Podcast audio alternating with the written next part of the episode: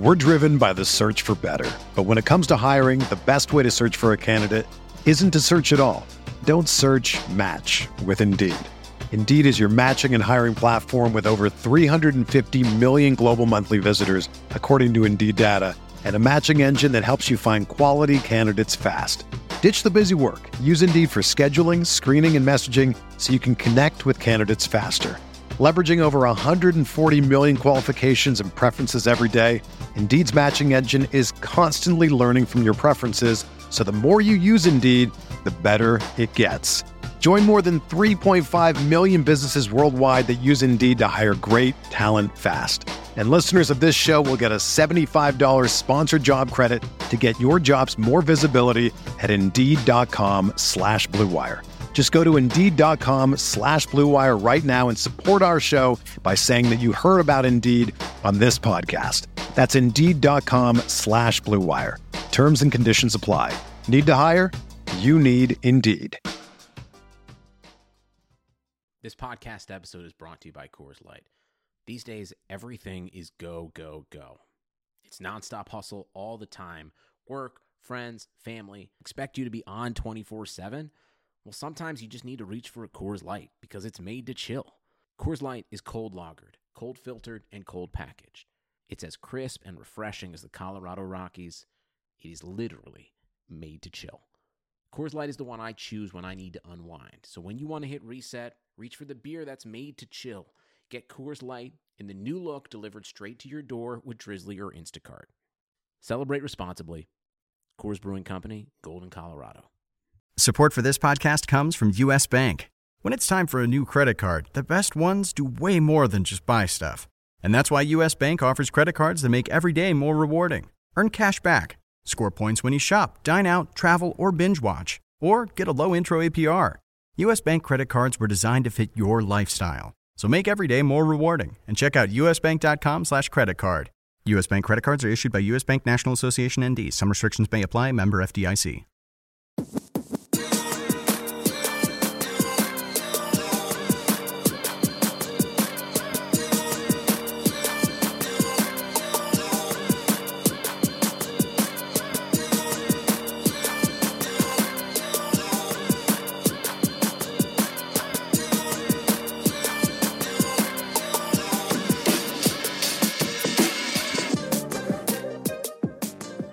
Welcome, everybody, to the RotoWire Fantasy Football Podcast, uh, brought to you, as always, by our friends at Dynasty Owner. Uh, I want to thank uh, everybody for listening, for uh, subscribing, rating, and reviewing the podcast. It, it, does mean a lot to us, uh, and uh, thank you for that. My co host, guest co host today is Chris Towers from CBS. I've had Chris on for baseball, but now we're going to do it for football as well. Chris, what's going on? How are you doing? Good, good. You know, it's uh exciting time of the year where three weeks into the baseball season and football's about to start, just yeah. like always. Exactly, uh, and it's uh, just like always. Exactly, uh, and you know, the, it, and the football season too is also one where news is less prevalent. We kind of have to dig into the corners a little yeah. bit more. We're not getting preseason games. Uh, we're getting reporters that are reporting remotely in many cases, or you know, not they don't get to observe as much firsthand. They're not to report allowed to report on certain things it's it's really complicated this year. Yeah, it's uh, it's been it's been weird because interest doesn't seem like it's all the way there for fantasy football yet. And I, you know, I was thinking about it. Partially, like the football season starts a little later this week. I think it's a week later than normal, uh, mm-hmm. uh, September 10th, and then also just you know the Hall of Fame game should have been last weekend, and that's kind of the unofficial official start of fantasy football draft prep season. I think that's when everybody's like, oh yeah, football's back. Yeah. And we didn't get that. And so, you know, those kind of traditional mile markers aren't really there this year. Yeah, frequently we'll have uh, joint practices with the Raiders and the Cowboys right now, and there's talks of yeah. scrimmages in those uh, or fights in those joint practices and things like that. They have none of that. Yeah, yeah, no, it's uh, we just launched a new newsletter that I'm that I'm taking control of, and you know, I'm trying to. It's just like a long form content piece. We want it to be kind of everything you need to know delivered in your inbox every morning for CBS Sports. And I'm like, it's like three days in, and I'm already reaching for yeah. stuff from training camp to talk about because, you know, until they put the pads on this weekend, we don't really have anything. It's been it's it's a weird time uh, of the of the fantasy football calendar yeah, so it- far. absolutely it is. And you know, and we've been talking about this forever. Uh, we've been talking about this because of you know the shutdown. You know, when there you know for two months where we had no sports whatsoever, all we've been doing is talking about it. You know, whether it's the draft and it's all the Yeah. speculative stuff. So it feels like we've already done this. Exactly. Yeah. No. It's uh, I mean, it's it's it's a weird time for a lot of reasons, and uh, fantasy football and fantasy sports in general has not um, has not really uh, been unscathed. Yeah, absolutely. All right, let's talk about some of the news that uh, that's happened today. Uh, we'll go through some of that, and then after that, I kind of want to dig into a few different things, including uh, separating the news and noise. You know, and what you know what actually matters, and trying to remember how to filter that. Uh, you had a in your newsletter, uh, you you had to discuss the how to approach wide receivers, and I and you noted how you kind of thought you stood out at least from your compatriots at CBS from the crowd and perhaps in leagues as well. So we'll talk about that too. Uh, start off though, uh, news on uh, Chris Carson. Uh, Pete Carroll Wednesday uh, today said that Carson, in addition to the hip, is not uh, in Seahawks camp yet. Seahawks camp, yes, because of family situations. Very vague. He says he's fine physically. What does that mean? And, in this COVID era, that can mean anything. Yeah, it, you know, I guess the one thing for football that, that that's pretty, you know, helpful is that we just went through this for baseball, and so when baseball, when guys started reporting to camp and they, you know, either weren't with the team or they tested positive, and there was a lot of freaking out.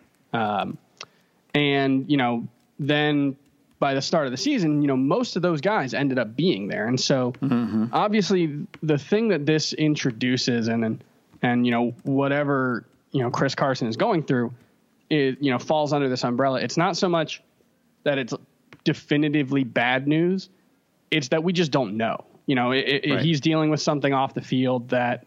Um, at this point, we don't know when he's going to be back. It could be in two days. It could be in two weeks. That's right. And we saw that in baseball. Roberto Osuna wasn't fine, as it turns Yeah. out. Uh, and and they tried to make it fine really quick, and that didn't work out so well either. But you look at like in Tampa, you know, Austin Meadows had COVID, but Diego Castillo just had to go back home to deal with a family situation, Yeah. and he was fine. Uh, and because they're not allowed to report, it, it makes it so much more difficult. So I'll be I'll keep banging my head against the wall about that, but. Uh, Here we are. You know, the thing about him is, and I often use the NFFC as my uh, bailiwick as t- in terms of like where a guy is going and, and things of that nature. Uh, he's a kind of tough guy for me to value because of his injury. Uh, Yeah. the- they signed Carlos Hyde. You Rashad Penny's still there. They drafted another uh, rookie from Miami that was kind of in a timeshare. They've got like five guys. Carson, if you look at what he did the first half of the season, you think, okay, second, third round guy. If you look at all the other complicating factors, he could be as late as a fifth round guy. Where are you on him? I actually don't think Chris Carson is someone that I've drafted too often, and, and you know I think part of that is he's just in a part of the draft where I typically don't like take my running back. You know, like we'll we'll talk about it a little more in detail, but you know I tend to want like first or second round running back, and then I kind of just stay away from it because you know from a lot of the research that I've seen you know, third, fourth round is really where running back starts to be the, the the really bad investment. You know, those elite guys are usually worth it, and then after that, that's when running back starts to get really, really dicey. I'd agree. Um, I, I like to. I either get, like to go one and one or uh, one uh, one running back in the first round and one other in the second round. Usually wide receiver, but not always. Uh, And then you know, and certainly in the third round, there's not too many. I sometimes I like to get two running backs right off the top. Uh, I, I have zero uh, leagues with I where I have him drafted him so far where I've got him rostered, but. Uh, We'll see. I, I- I don't think I'm going to have too many uh, leagues where I own him. Uh, let's keep moving. Uh, John Ross went on the COVID list, and you know, this is one of the later guys to do this. Most of the others checked in. You know, when they when they got first initially got tested, they had their positive or negative test, and they moved on. This is one of the later ones. Uh, he had he he went left Cincinnati to take care of his young son and the child's mother after they tested positive for COVID, and now he's positive for that tough break. Uh, he's already in a tough season right now. Uh, I liked I like the idea of taking him in a best ball late, but this this, this puts a damper on that a little bit. Yeah, and you know, again, you know, we can use the kind of the baseball uh, example it, as an instructive. You know, some of the guys who didn't have symptoms still ended up needing, you know, three weeks to get back. I mean, Yordan Alvarez, it's been five weeks, you know, and, and so that's kind of the the long end. And then you had like Freddie Freeman had symptoms and was back, you know, basically within 10 days from reporting symptoms. And so, right. Uh, it, like I said, it's just the unknown that that's the thing that this introduces. And, you know, as we move forward with, with Cincinnati, you know, he was probably going to be the number three guy anyway. Uh, you know, maybe if he's a little bit behind the, the rest of the guys, it does give Tee Higgins, uh, uh, a potential chance. He's not quite the same guy as John Ross, but um, yeah, he, he could have a chance to uh, kind of step up in, in training camp at a time when most of the rookies are probably at a disadvantage. Absolutely. Uh, you know, no mini camps, no none of the uh, usual summer activities that we usually see. None of the OTAs. A lot of Zoom calls instead. So you know, you would presume that rookies, especially wide receivers and tight ends, would be behind. Uh, so, but that that changes things a little bit. Boy, Ross has been so star-crossed with the Bengals too. I mean, he was you know before he even you know st- you know was a member of the team, he was already recovering from an injury he suffered at the University of Washington. Yeah, so it, it's one of those where you know he just can't seem to catch a break. Marvin Lewis didn't especially want him on the team. You know, he buried him quickly in his rookie year at the first sign of a mistake. And this is like his big year. They declined his fifth year option. This was yeah. basically a walk year for him. And he legitimately showed that he could be a good receiver yes. last year, especially early on. You know, that was that was what I can't remember was it a shoulder or collarbone or something last year. Um, but he did, you know, he had 328 yards through the first two games. He was playing pretty regularly in AJ Green's absence, and then had that big game in week uh, 16 as yeah. well. And so, just a reminder um, of what he can do. I, I, still remember the season opener against Seattle. Uh, he did it was the full John Ross experience. He had a couple of crippling drops. Yeah. But he went seven for 158 and two touchdowns. He took a couple balls in stride and just was gone. Uh, and I was, you know, and I'm a Bengals fan. This is where I admit something here. That's, you know, I'm one of the three on the West Coast. Uh, there you go. But, and then the following week, four for 112 against the Niners. It was the one bright spot in a blowout loss. But like, wow, they've got something here. And Zac Taylor's got this exciting offense. Good times ahead, everybody. And then, wah, wah, wah, yeah, not so much. Yeah. Yeah. He, this is kind of like, I, I, feel like maybe John Ross, you know, it, this is a tough start uh, to the year. Doesn't, probably not going to get off on the right foot uh, in training camp as a result of this, unfortunately. And, and that, that's really unfortunate. He's someone who, you know, if he doesn't hit this year, though, might be that kind of DeVante Parker type of guy next year where you look at him as a, a post type sleeper right. potentially. And it, and you know it's going to be in a different uniform. I just know. Yeah. It. Um, it's it's so painful. Uh, I, I feel bad for uh, the Jets fans that uh, are going through the Adam Gase experience because I feel like you know players move you know get freed freed from his yoke and they become a lot better of a player and they, they get the better opportunity whether it's Parker whether it's Tannehill. It, yeah. It, it, seems like that's just a thing, and I, am staying away from Lev Bell at his his draft cost right now. I just I don't really want any part of it. Yeah, no, I agree with that. Uh, Adam Gase does have a tendency, uh, you know, he had a, a, lot of nice things to say about Le'Veon Bell today at yeah. training camp, actually. And that was the story last year in training camp. You know, there was all these mm-hmm. reports in the off season, and then he comes out and first couple of days of training camp starts raving about him. And I mean, the touches were there, I guess. It was just the the offense as a whole was a mess. But yeah, that's that's one that Le'Veon, I'm with you. I'm not really buying. Yeah, that's a perfect bridge though to uh, our first to- like non-news based topic, and as well, it's separating the news from the noise. And Bell was one of those guys I wanted to bring up because hey, he's lost weight. He's down to two ten to two fifteen. He says it's the lowest he's been since high school. And in his second year as a pro at the Steelers, he had lost weight and had a big jump in performance. So you could see the correlation to okay, maybe this is a thing. But is that something to you when you hear, hear these reports? Added muscle with the Hollywood Brown or lost weight with Lev Bell? Does that move the needle for you at all? No, it's, I mean, unless you're like completely transforming your body, which is something that really rarely ever happens. Um, and especially in the NFL where, you know, it's not like a pitcher in baseball adding three miles per hour to his fastball. The, the physical traits are certainly part of it, but this is all pretty much anecdotal. Like we don't know right. what it means that it, Le'Veon Bell is at 210 pounds. I know what it means when a pitcher's throwing three miles per hour harder or three miles per hour soft, softer. But like you said, there's always this guy put on weight to try to stay healthy, and this guy put on muscle to to try to stay healthy, and then this guy lost weight, and it's just like I don't really know what to make of it, and especially in, in an off season like this where we won't really be able to see them uh, we, will, we, won't, we won't be able to see them in preseason at all.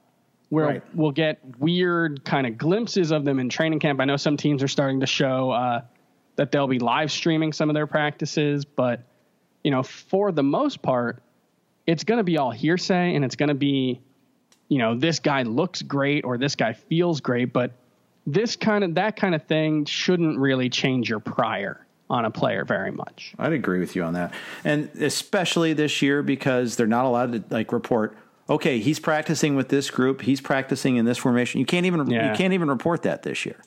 Uh, it, it, it's remarkable. You know, any team that does live stream practices, it's going to be as vanilla as it gets. Oh yeah. So that that's that's one of those things. Another one. Okay, here's another category of the training camp noise versus news. Uh, Colts camp. Marlon Mack was announced by Frank. Uh, Coach Frank Reich said on Wednesday that Mack is still viewed as the Colts' starting running back. Andrew Walker of Colts.com said this too. So of course it's from Colts.com. Uh, and, and the, the, actual quote is: Marlon Mack is the starter. We're going to continue to take the same approach we have, where it's week in and week out, hot hand, all of those things, and talking about the the comparison between Mack and Jonathan Taylor. Don't coaches always kind of side with the veteran early on in training camp?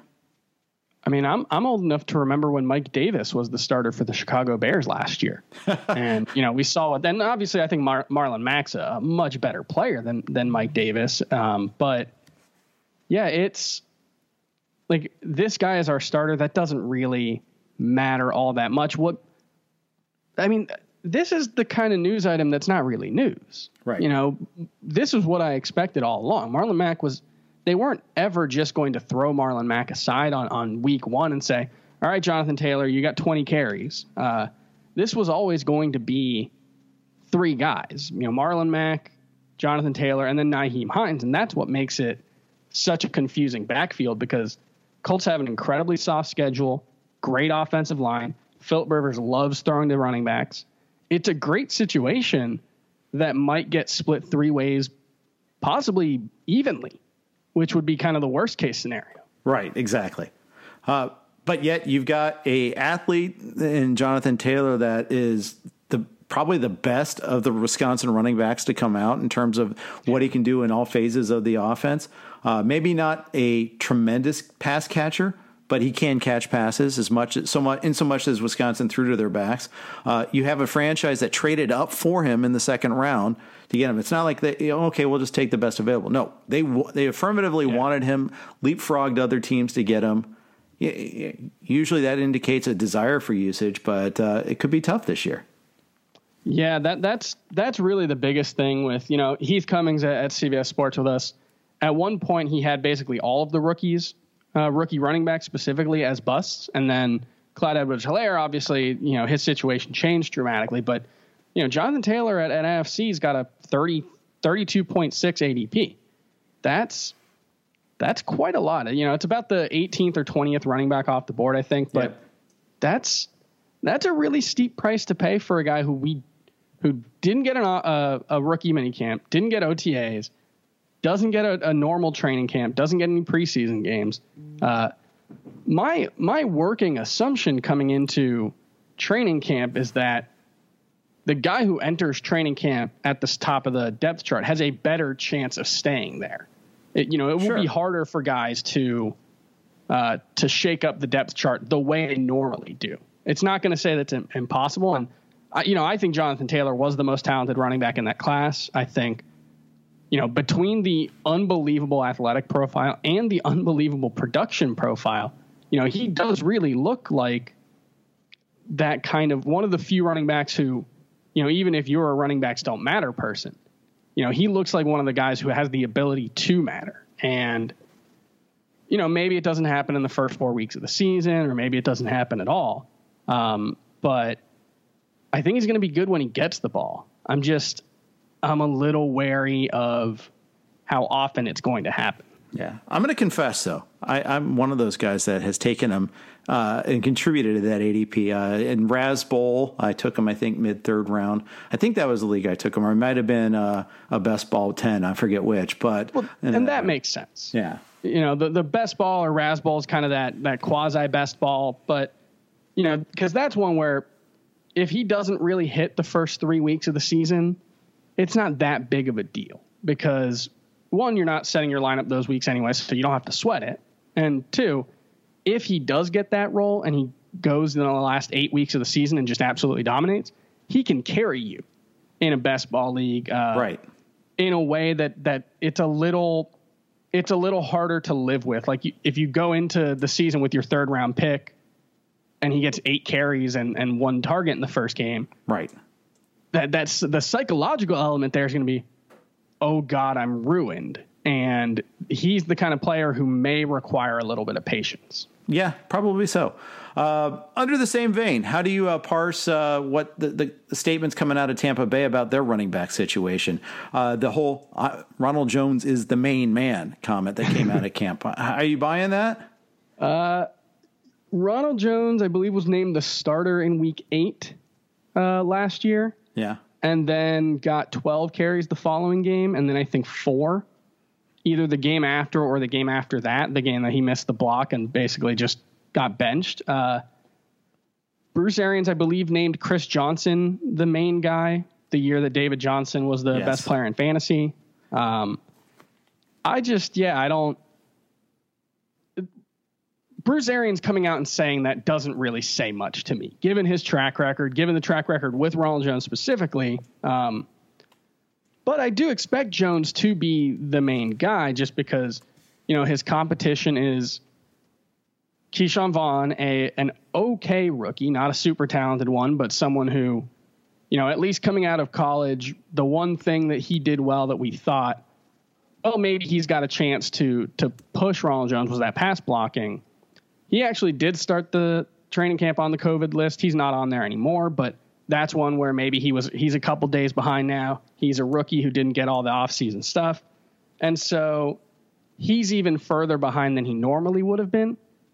And, you know, Dave Richards from CBS Sports uh, talked to Ronald Jones' trainer, and, you know, they talked about how Ronald Jones put on seven pounds and they worked on uh, pass blocking and pass catching twice a day most days. And, you know, that's another one where it's it's good to hear.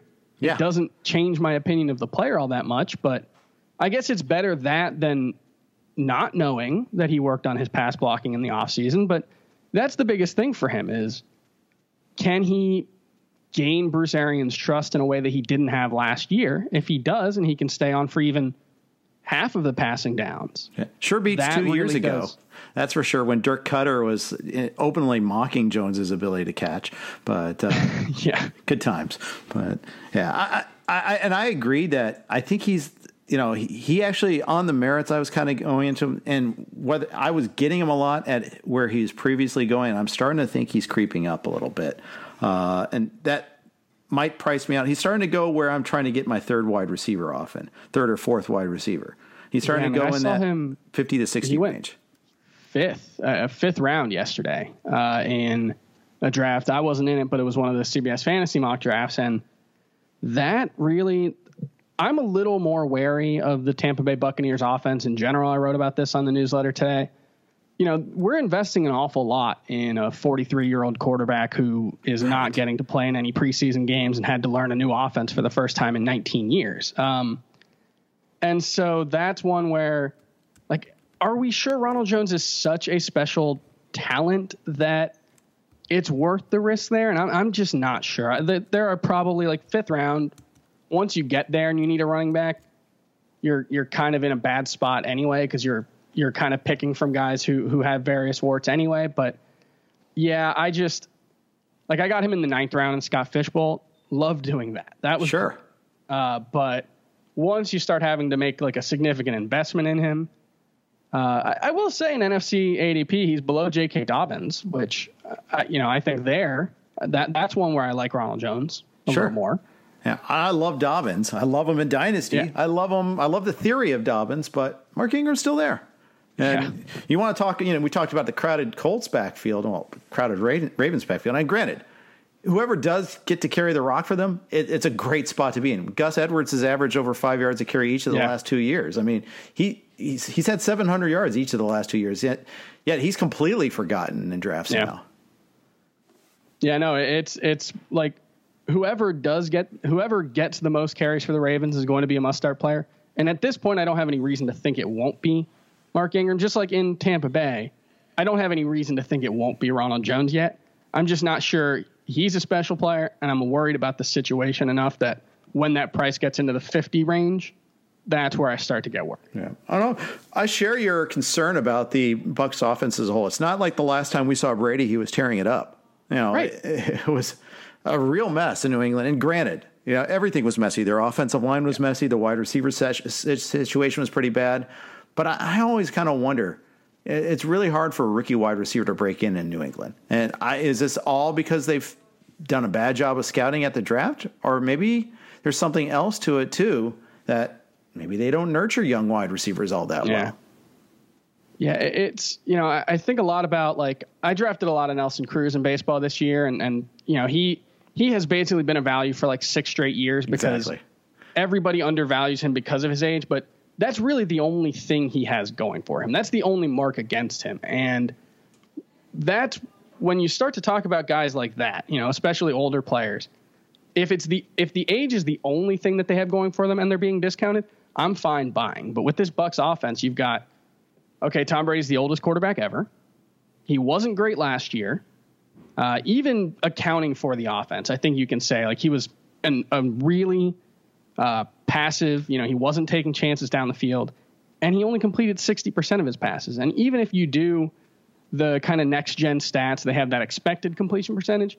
You know, he was he had a little bit of bad luck there, according to that stat, but he was still only 18th, I think, in expected completion percentage. So, you know, it wasn't it wasn't a situation where it seemed like the team was totally letting him down. He wasn't elevating those guys either. And so you start to compound those, the age, the fact that he seems to be in decline already, the fact that he's in a new offense for the first time, you know, learning a new language, learning a new playbook. And then, and this is probably the smallest concern, but it's not the, the cleanest fit in terms of his skill set and the way he has preferred to play late the last few years and the way Bruce Arians prefers to play. And so, like any one of those on their own might not be that big of a concern for me. But once you start adding three, four, five risk factors on top of each other, that's when it's like, okay, there's a lot of ways this could go bad. Yeah. So let me ask you this: How have you applied that to the other uh, offensive players on the Bucs offense. There, uh, have you downgraded Godwin or, or, Evans more? How do you treat Gronk? Where are you on the rest of the Tampa Bay players? Gronk is off my board pretty much. I just look. I hope he's good. there's there's no question that uh, Rob Gronkowski is one of the most entertaining players and, and personalities in the NFL, but you know, being away from the league last time we saw him, he wasn't all that great, and it's not like he was saving it for the playoffs because that the 2018 season he wasn't great in the playoffs either. Um, so he's not really someone I'm considering at tight end. And Godwin and Evans, you know, sixth and eighth right now in NFFC ADP at wide receiver. Right. I I don't love either of those prices. That's the the, the thing I keep coming back to is uh, the 2015 Broncos when you know they were still I think the third or fourth best offense in terms of points per game in 2014 after the historic 2013 season uh, Demaryius Thomas and Emmanuel Sanders, I think, were both top 10 wide receivers. And they didn't fall off completely when Manning fell off and Brock Osweiler took over for a little bit. But, you know, it was like they went from the second and fifth, I think, wide receivers to like 15th and 23rd. And yeah. I think there's potential for that. I think there's potential for both of those guys, Godwin and Evans, to just be kind of okay, which, uh, not because of anything they do, but just because I, I think the offense as a whole could really struggle. Yeah, I think you're right. Uh, I've been more concerned about Evans than Godwin. I view Godwin mm-hmm. as kind of a better Julian Edelman. Yeah. Now, I don't know if they're going to have that connection that those two had, but I, I look at Godwin and the type of routes he runs compared to the type of routes that Evans runs. And that gets me worried because you know, I, I just don't think you know Brady's going to be all that effective with the deep ball, and that's the thing that kind of worries Yeah. me a lot about Evans. So that's a that's someone who I haven't ended up drafting yet. There's a price for him. I'm just I'm just Yeah. not there yet.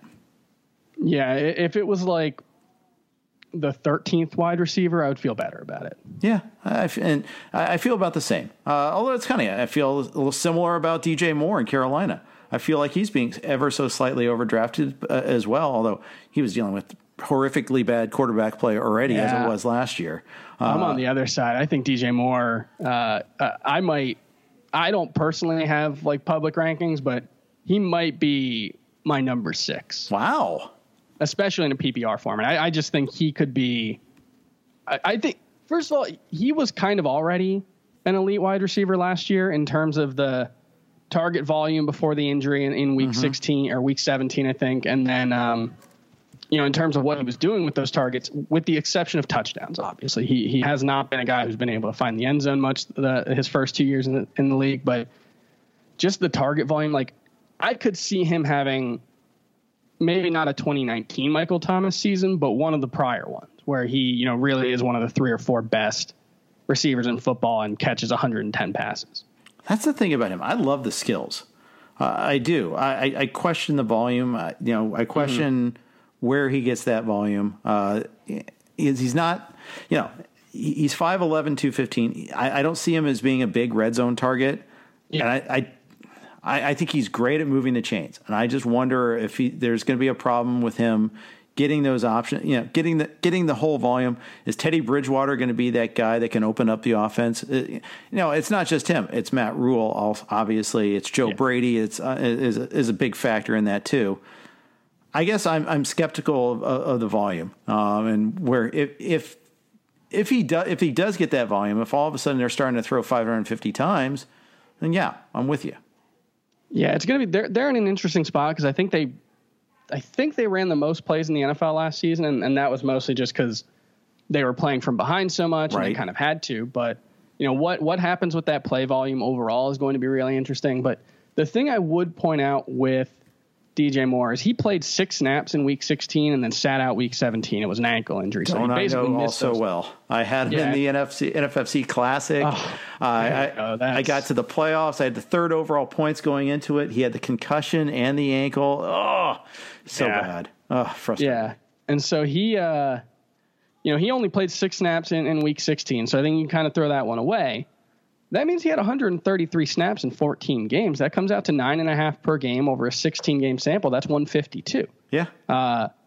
So he was kind of already at that elite volume. And the question then becomes what does the new offense look like? What does the addition of Robbie Anderson do? Uh, You know, there's been talk of Curtis Samuel playing more of a, a short to, to intermediate range role.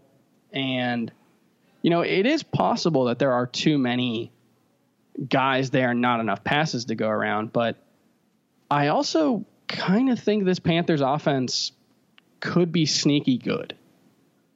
Yeah, it could could very well be. I think the defense, despite all the draft additions, is still going to be pretty bad this year too. Yeah. I think they'll be playing from behind a lot again. Uh, I question, you know, one of the things is maybe it means a little less volume for Christian McCaffrey. You know, at some point you have to consider not running him into the ground. That would be my. I, I would expect there's going to be a somewhat significant decrease in volume, although obviously Christian McCaffrey has a long way to go before you start worrying about him not getting enough touches. But you know, it, it's we did this uh, for for our fantasy football magazine. Heath Cummings did this. Um, what could go wrong for each of the first rounders, and it's it's you know I think it's an important exercise to to force yourself to do because with most of those guys, it's kind of well, Christian McCaffrey's the best fantasy player. You know, he had one of the best fantasy seasons ever. He's going to be dominant. I think it's worth at least doing the thought exercise of, well, what would it look like if Christian McCaffrey was a bust? And not because of injury, just because he's not that good. And I think basically you come to, you know, maybe he gets 90 targets or 105 targets instead of what he's had the last few seasons, and he's just an 80 catch guy uh, mm-hmm. as opposed to a 100 catch guy, and that knocks off 40 to 45 points. And then, you know, maybe one of the backups, you know, Reggie Bonnafon, maybe he gets 18% of the carries instead of, I don't know what it was last year, five. He, he right. barely touched the ball. Um, but it's still not enough for Christian McCaffrey. Like, I think the worst case scenario for Christian McCaffrey is he's still a top 10 running back and probably still top six or so. Right. Which mean, which that's all you, and let's face it, when you're, when you're drafting the first round, you're craving the stability. You're craving, okay, yeah. worst case scenario is you're still top 10. Okay, fine. Yeah. He's your, he, he's always there. Um, Yes, so I, am with you on that. Hey, before we go on, uh, we got and we have one more news versus noise category. I Got to share a note from our friends at Dynasty Owner. If you've been looking for a new challenge, why not consider playing Dynasty Owner Fantasy Football this season? Dynasty Owner Fantasy Football unites the fun and excitement of fantasy football with the skill and strategy of the front office. Dynasty Owner is the only way to play fantasy football with real NFL salaries, adding the strategy of running an NFL franchise. Dynasty Owner provides a unique challenge for die-hard fantasy football fanatics. Go to dynastyowner.com slash rotowire. Leagues are forming now. That's dynastyowner.com slash rotowire. We've all been in a league where the winner just got lucky. If you're like us and you know more than the most, Dynasty Owner gives you the platform to prove it. Dynasty Owner favors skilled players who can manage their roster using real NFL salaries within the salary cap. It adds an entirely new level of strategy. Go to dynastyowner.com slash rotowire. Validate your fantasy football skills. That's dynastyowner.com slash rotowire. Dynasty Owner. Start your dynasty today. So I'm I'm Jeff Erickson. I'm talking with Chris Towers of CBS, and we're talking about uh, training camp news versus noise. And there's one more category, Chris, I want to talk about, and that's the the, the least likely uh, to come true, and that is the player prediction uh, uh section of, of, that. Josh Jacobs comes out to this says, "I want to catch 60 passes uh, this year." Could happen. That's not that unreasonable. That's like five a game. It, it yeah, but they have Jalen Richard. They have all these receivers they've added over the offseason. It doesn't seem likely, but is Jacobs capable of it? Sure, I could see it. Just doesn't seem likely they'd have the pass volume for it, though. Well, that's one of those things where it's just it's not up to him. Right. You know, like he could, to a certain extent at least, he can control how many yards he gets. Uh, yeah. You know, just by you know every carry he gets, he gets the most amount of yards he can he can't control how many routes he gets to run, uh, how often he's in the game in those passing situations, and how often Derek Carr looks his way. Now, you know, I think if he was in those obvious passing situations a lot more than he was as a rookie, Derek Carr would probably look his way a lot because that's his favorite thing in the world to do is dump down. But right.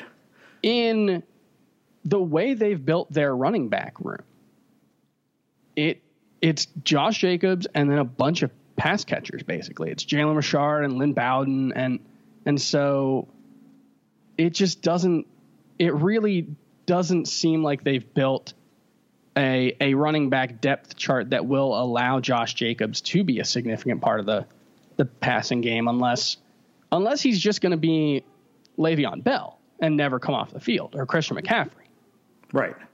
And that's one where I get again, if we, you know, like there, there's some really good Raiders reporters out there. Vic Tafur from the Athletics, the one I like a lot. Follow him, uh, and he inter- he will interact with people on Twitter pretty well. If all of a sudden he's allowed to say, "Well, we're seeing Jacobs practice in third down sets a lot," well, okay, then sure, maybe I'll change my tune on that. I do like him a lot, and I, I think you know, is where he goes in drafts. I'm comfortable with that. I haven't been drafting too frequently from that position overall. It's usually I've been drafting somewhere in the middle. It seems like that's where I where I get my slots. It's five through eight. It seems where I just constantly I'm getting slotted. He's uh he's one who like in theory every time I think about Josh Jacobs I'm like do I really want to spend you know especially if he's going in the first round uh, which occasionally he will, and and that's where I think it gets kind of. Uh, I think he's a little more risky, but you know, I keep thinking like in theory, I don't really love him. Mm-hmm. In practice, he's the 13th running back off the board, and you know, okay, maybe Clyde Edwards-Helaire will jump him at some point in ADP, but for the most part, he's kind of the last of uh, the second tier of running backs, and then there's a little bit of a drop between him and, and Todd Gurley and the rest. And once you actually look at the rest of the names in that group after him, it's you know the tier after him is Todd Gurley, Melvin Gordon, Leonard Fournette, Jonathan Taylor. right. Le'Veon Bell even. Well, I, I, guess Josh Jacobs starts to look a lot better. I, yeah. I, the only thing I have with him is they're already talking about limiting him in training camp. Um, he, you know, obviously was not a full time player in college, and then his rookie season, he does play this huge role and gets a ton of carries, but he also breaks down and he gets that shoulder injury. And what we saw there was sort of it sort of highlighted the limitations of the way they've used him because DeAndre Washington came in and was actually a better fantasy player. No. Only because he was getting the targets. That's true. In a way that, that Josh Jacobs wasn't. And it's not really none of this is to say that Josh Jacobs isn't good, and none of this is to say he can't catch passes, and none of this is to say he can't stay healthy. He just hasn't one that offense the the coaching staff hasn't proven they want to give him the passing game to work, and two he hasn't proven he can hold up to a 250 carry workload and stay healthy. And uh, that's I've drafted him a couple times, but he's never. I never go into a draft thinking I'm definitely getting Josh Jacobs this time. Yeah, I, I have not yet, and I, I haven't ended up drafting him anywhere yet, but. I'm, I'm open to the idea, uh, and I know you CBS's uh, base uh, system is PPR. The NFFC is PPR. Many of the leagues I play in are that way. The RotoWire Stake League uh, we do, where you have a steak dinner bet based on total points. That's hmm. more important than who wins the league, pretty much, uh, because we really soak each other at the dinner. Um, that one is standard. So in, in, that league, I think I'm more inclined to go a little more aggressive. It's also auction. It's 14 teams. It's crazy, but uh, that one, that one's uh, you know that, that's a little bit different. How do you feel about scoring system? Do you prefer PPR, half point, and standard? What, what's your favorite format to play in? There, it's PPR is probably my favorite. Although you know, I, I don't really have strong opinions about it. I know there are, there are some people who don't like it because it over rewards uh, the pass catching running backs who you know in real life football value may not be actually all that valuable. Like how how valuable is a seven yard catch? Mm-hmm. Probably not all that valuable. That's a kind of a replaceable guy. And a lot of people say, well, we should use first downs, but that doesn't really that doesn't really change the fundamental problem, which is that you know, who gets the first down is not necessarily the person who was the most important player on that drive.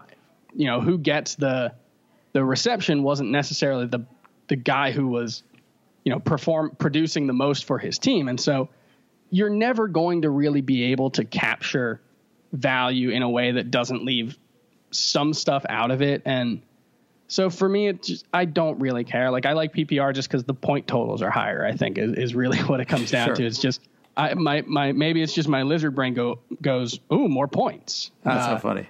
And so so that's it. But in terms of like the strategy and whether it reflects the game, it I, I don't I don't care too much about that. I'm also pro kicker, and I know that may might make me persona non grata in a lot of fantasy football uh, communities. I'm good with it. That's fine. It just yeah, like it, for me, it's just part of the fun of the game is that randomness, and that's a big part of why like I play in a league with my wife and a bunch of our friends from college, and I don't dominate the league every single year, and that would be boring if I did. Uh, some you know that randomness is part of what makes fantasy football fun, and so yeah, PPR scoring. It throws a little, it throws an extra element in. Kickers, just a little bit of randomness in there. Yeah, if a team can score on a play, we should be able to score in fantasy. That's the way I look at it. Um, exactly. I, I, I, hate I hate when it does. I mean, you find can't find a way to get it to count. I, that's one of the things I like about fishbowl, uh, and you and I are both yeah. in that. Is everything counts: first downs, receptions, carries, pat, you know, completions. Also, negative points for incompletions and interceptions. Yeah. Uh, you know, Scott did it all. I love the fact that it's uh, that it, it, it's super flex as well. We yeah. need to be playing with as many quarterbacks as possible. It's the most important position in the NFL. The way at least it's their, their the team structure, their salaries, and their their drafts. Well, we should be not just drafting fifteen or eighteen of the quarterbacks in the league. We should be drafting all of them.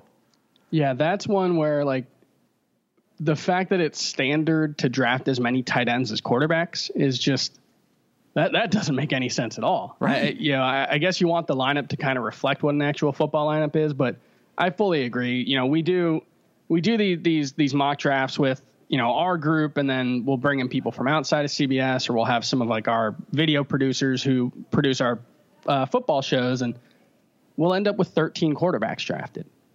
You know, two thirds of the league just quarterbacks just don't get drafted, and, and that means that you know the most important position in football isn't really reflected in the way the fantasy game is being played, and that doesn't really make sense. So I, that is one, and that's another one where more points. So I'm on board either way. Right, right.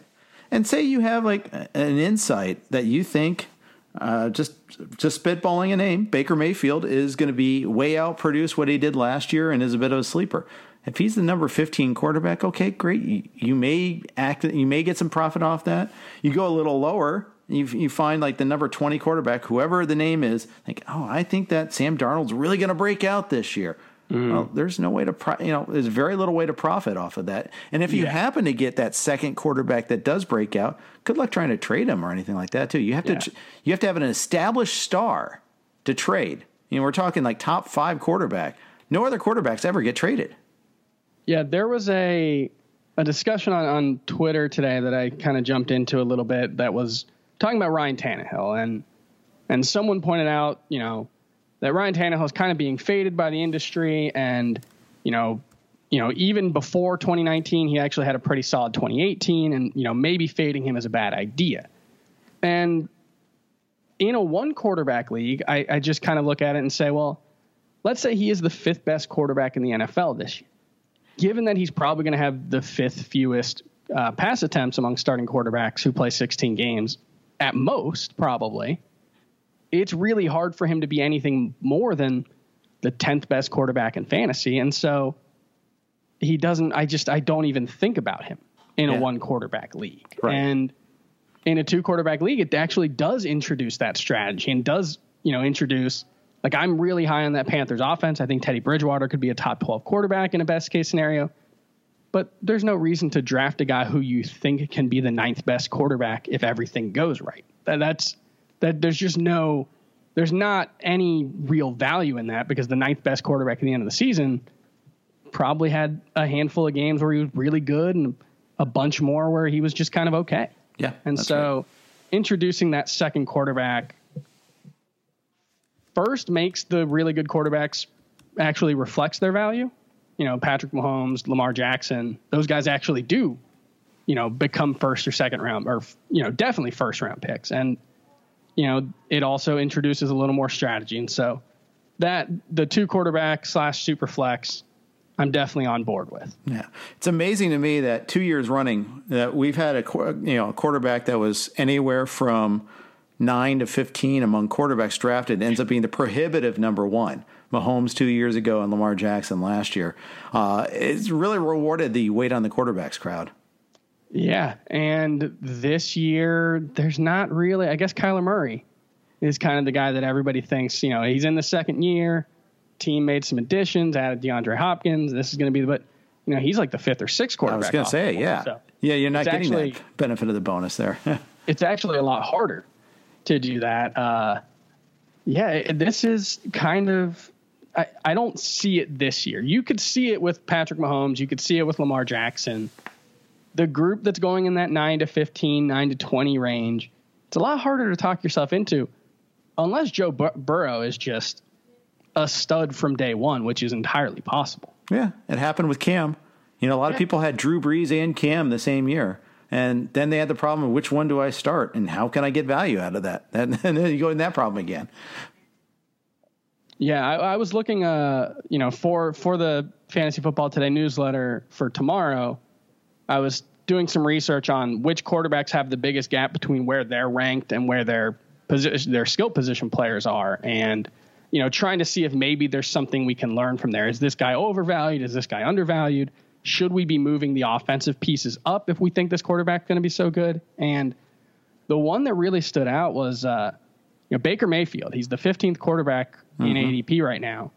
The skill position players on the on the Browns, at least within the top 200, they have the highest uh, collect the second highest collective ADP after the Ravens, which is kind of stunning, but I guess makes sense if you think about the big names that they have. Um, but that also does make me think maybe Baker Mayfield's that guy. Maybe it was just a Freddie Kitchens problem. And if we think the rest of this offense is going to be so good, Baker Mayfield should probably be higher than the 15th quarterback. Oh, I agree. Uh, and I absolutely think it was a Freddie Kitchens, Todd Monken problem for sure. Uh, you know, I don't know which two, which of the two you want to blame, if not both. Uh, I like Ke- uh, Kevin Stefanski coming in, being the adult in the room. Yeah, I'm on board with that.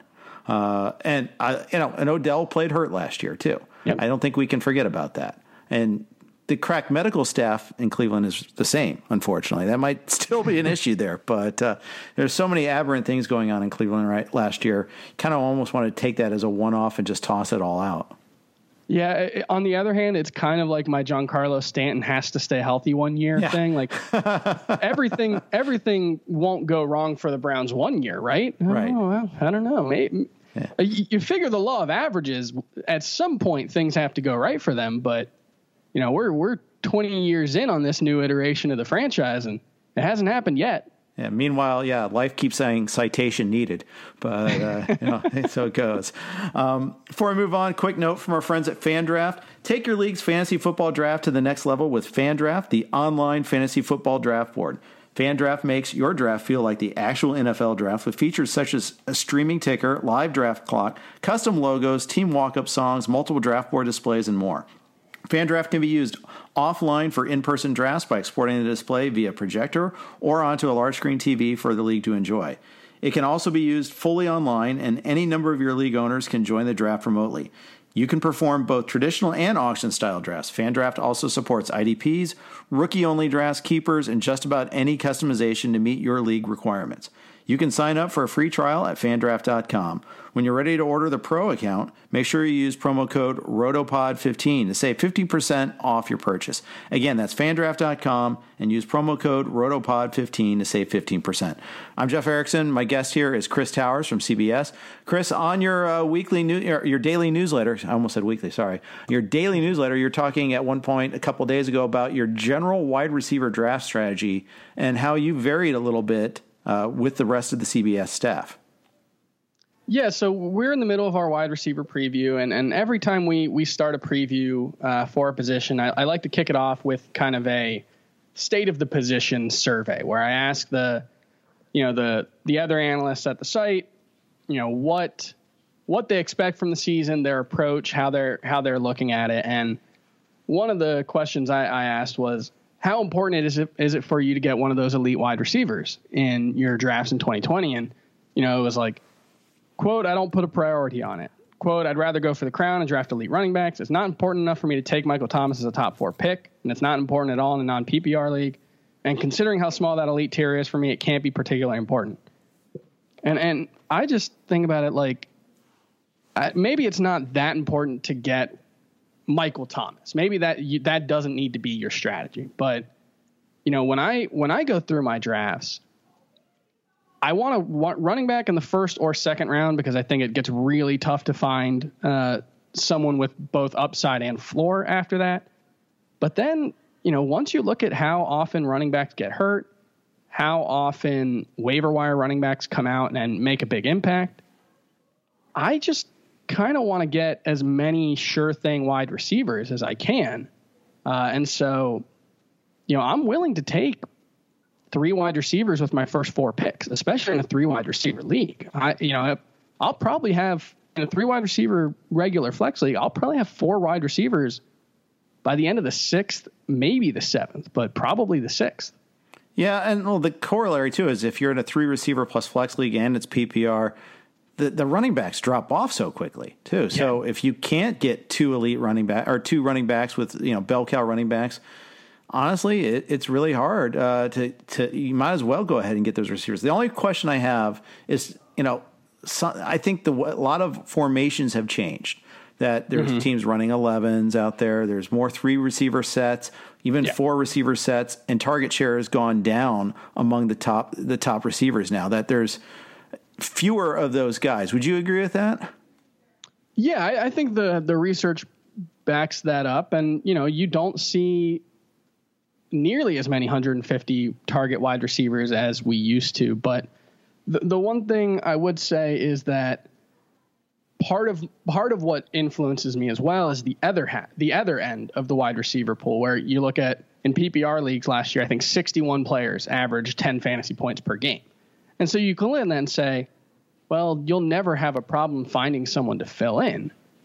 But if you have too many guys who are like, if you wait too long to get a wide receiver and your number three wide receiver is someone who might give you 12 fantasy points per game in PPR, you're really, you're going to have, you really need an edge at running back or tight end or quarterback to, right. to make up for the fact that you're basically starting a slightly better than replacement level player. Whereas if you can, you know, really lock in, like you could realistically draft three top 15 wide receivers this season with your first four picks. That is not out of the question. And so, you know, if you can lock in three guys who might average 15 to 18 fantasy points per game, then you're not even going to have to think about, you know, the which of your, you know, which of the guys who are ranked between 30 and 50 are you going to have to dra- start this week? You can kind of, you know, target just the high upside late round guys and, you know, not really have to worry about,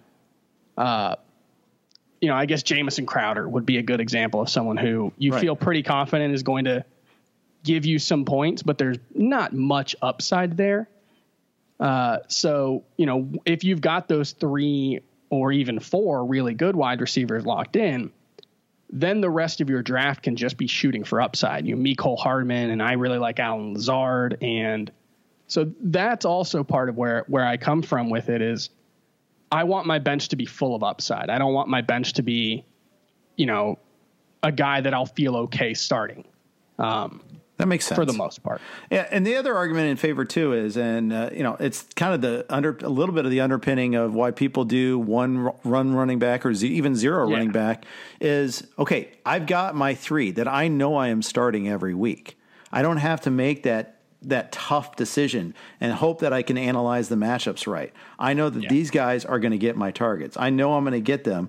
And instead of having to debate between, let's say, a rookie wide receiver, or as you mentioned, Jamison Crowder or Diontae Johnson, is this going to be their week? Yeah. No, I've got these guys.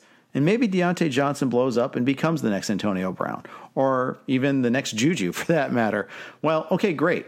But then you have that as an option. But typically, trying to you know time the market on those guys is notoriously difficult.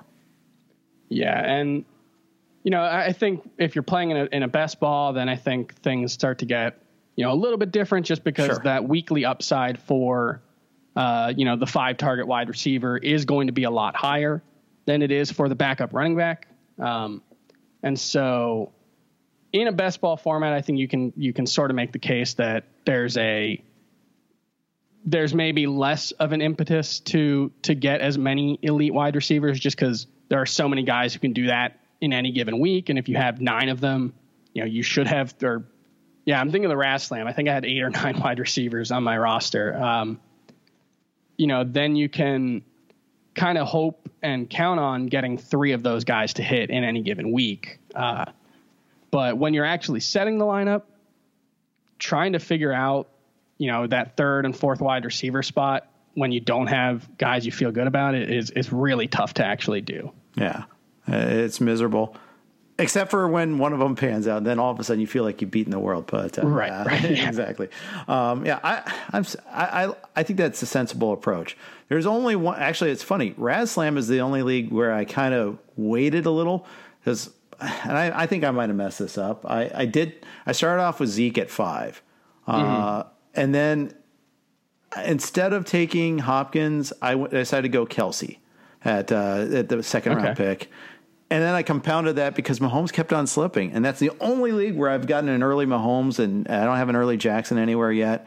Uh, and all of a sudden, okay, I'm just going to draft like four receivers in a row, and it might work out, but you know, it's it's the one time where I haven't emerged with like starting that wide receiver run in the third round because there's so many good ones starting in round three.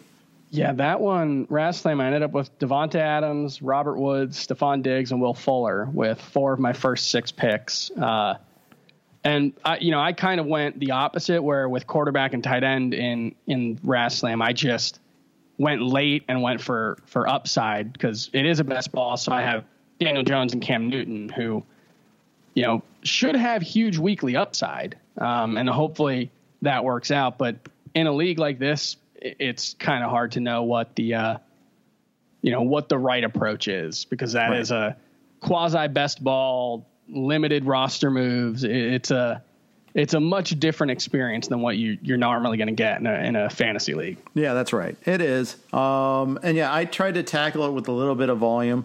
I don't know if I did enough volume. We'll see. Uh, and I, I think part of my experience is uh, predicated on my experience last year too, where I think I had nothing at uh, quarterback for until like the first round of pickups. I had Roethlisberger, and I think I had Oh. Couple other injured quarterbacks. Last year, there was a lot of carnage at quarterback. It wasn't great, yeah, because r- early in the season you had Drew Brees and Ben Roethlisberger go down. You had a couple of guys get benched. Yeah, it was uh, it wasn't great. Yeah. I think one of my I think my late round quarterback was Foles. I'm like, oh yeah, he you know he's he's, he's going to fit in well with his offense. He and Dede Westbrook, they're going to just match up together. He's going to Westbrook's going to line up at that slot and just get tons of targets. Oh yeah, And Foles didn't even make it out of the first half, right? yeah. He looked good in those until that hit, uh, but yeah. Yeah. After that, not so much. So, so it goes. Um, one more quick uh, note from our sponsors, and we'll move on. Uh, Ottoneu uh, Fantasy Football lets you build your fantasy football dynasty like a real GM. It's better fantasy football, auction based, deep rosters, and college player prospects. Stash the next rookie of the year while he is still tearing up Saturdays. Trade for superstars to make a championship push. Develop a team over multiple years. Play the best. Play against the best fantasy football competition on the internet. Visit ottoneu.com today. Thanks again to Ottoneu for their sponsorship. Uh, my guest is Chris Towers from CBS.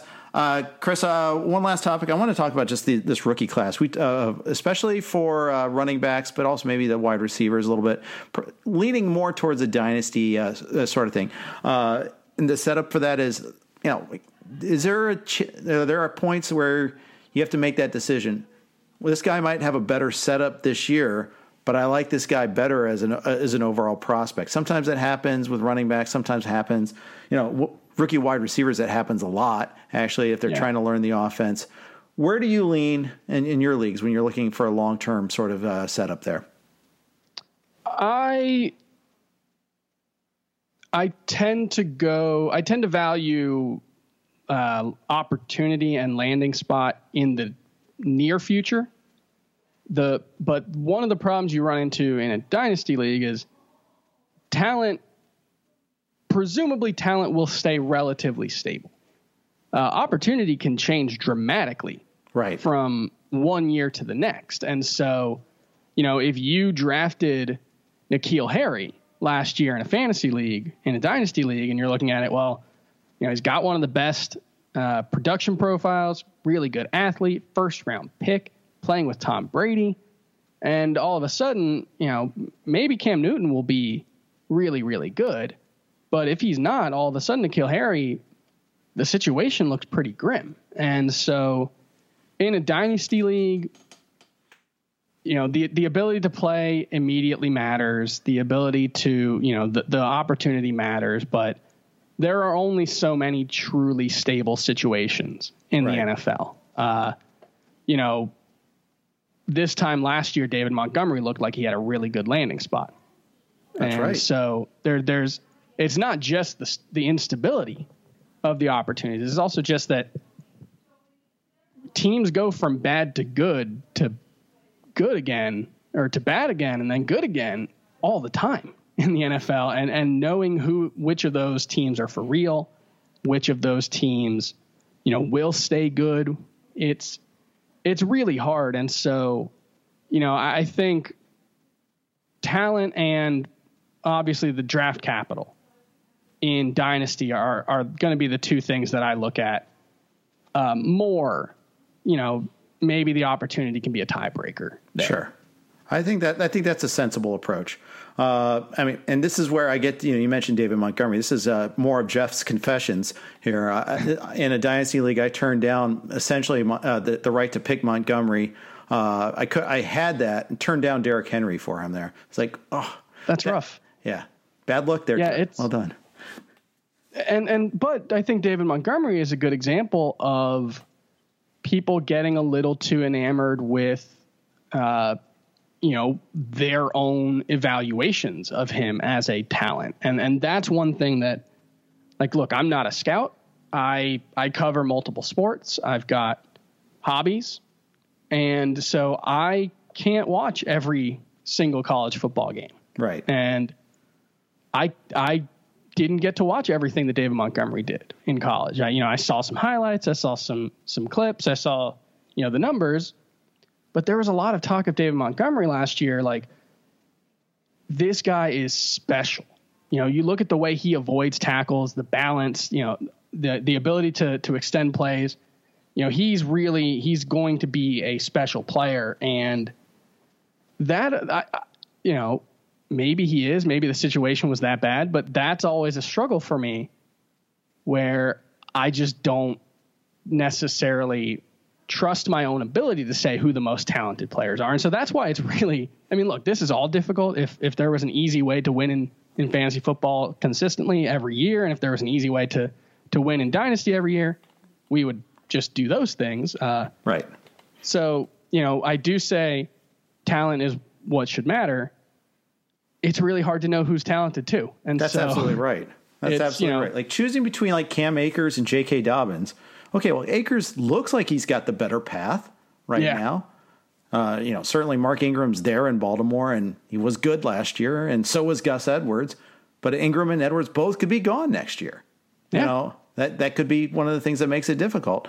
You know, does how much does that weigh in? I mean, we think that Baltimore is going to have a good offense for a very long time, and you want the running back there. Dobbins looks like he, he could be the man as early as 2021, but he might not be the man this year. Yeah, and, and it's entirely possible that Mark Ingram's still around next year. Yeah. You know, that these things are, you know, what we want as fantasy players doesn't always come true. And so, you know, Dynasty obviously I, I think when I'm when I'm thinking about dynasty and when I'm playing in my dynasty leagues, I think the thing that I go back to more often is just, you know, I think rookies can be a little bit overrated when you start talking about like comparing a rookie to a guy in his third or fourth year. Mm-hmm. You know, a lot of people will say, well, just take the rookie. And that's one where, you know, what, what's going to, what everything's going to look like in three years is, is really, really hard to say. Much harder, even, uh, you know, in football than than any other sport. And so, right, or in life, how much 2020 has pointed out sure, so vividly. Yeah. uh, so, you know, when when you start talking about a dynasty league, I, the one thing, and this is kind of true across sports for me, is I do tend to focus a little bit more on what's likely to happen in the next couple of years rather than you know what like 5 years I don't even think about in almost any dynasty league and especially football. Like 5 years that guy might be out of the league.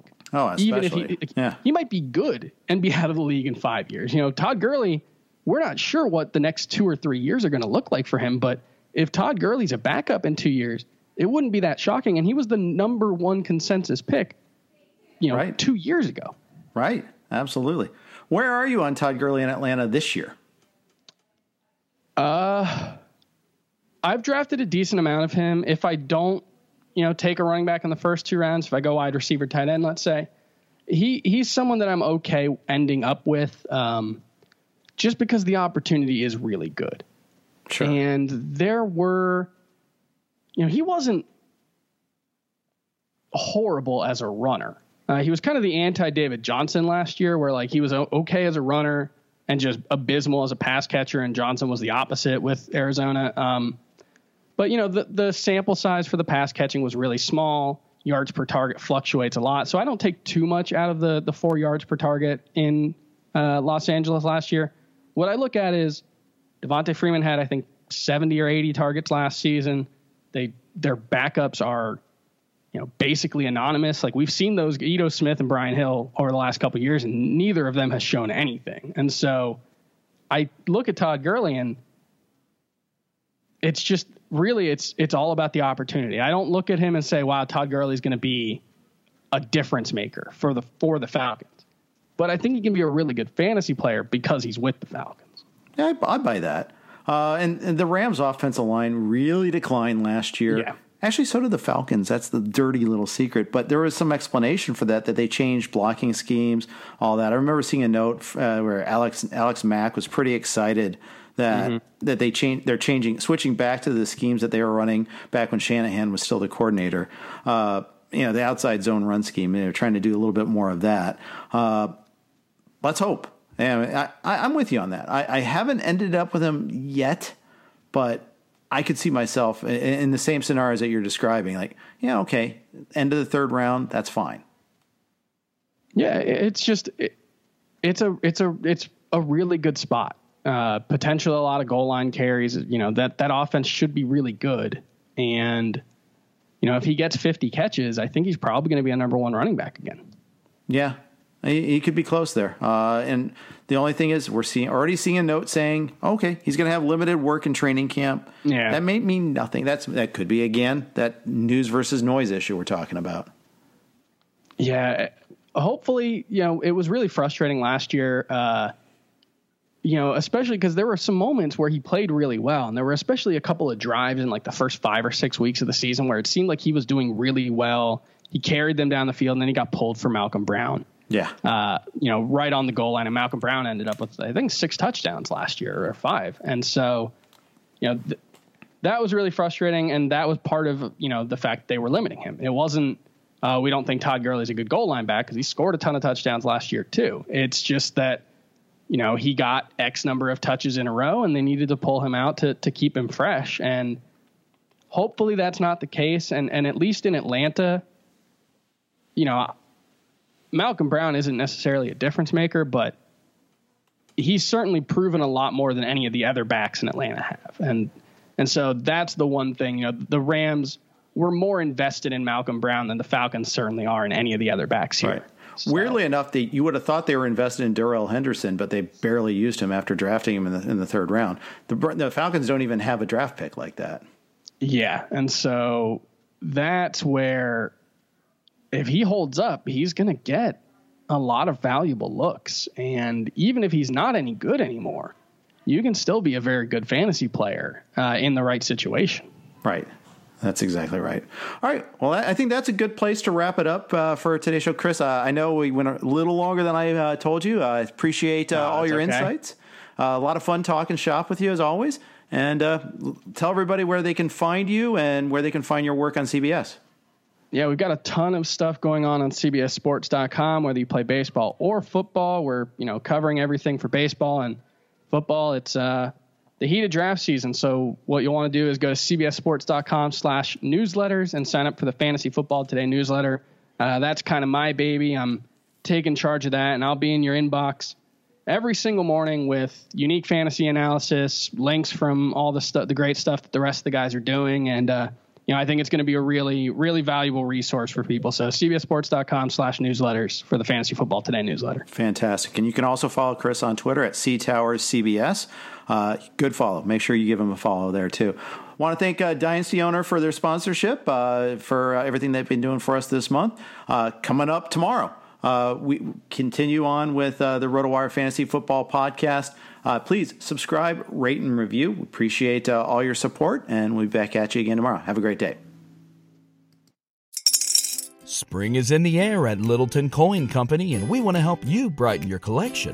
Visit us at littletoncoin.com all month long to enjoy 15% off your purchase. With a wide selection of coins, paper money, supplies, and more, Littleton Coin Company has something for every collector's taste. Use promo code SPRING at littletoncoin.com for 15% off your purchase all month long. Restrictions apply. Littleton Coin Company. Serving collectors since 1945.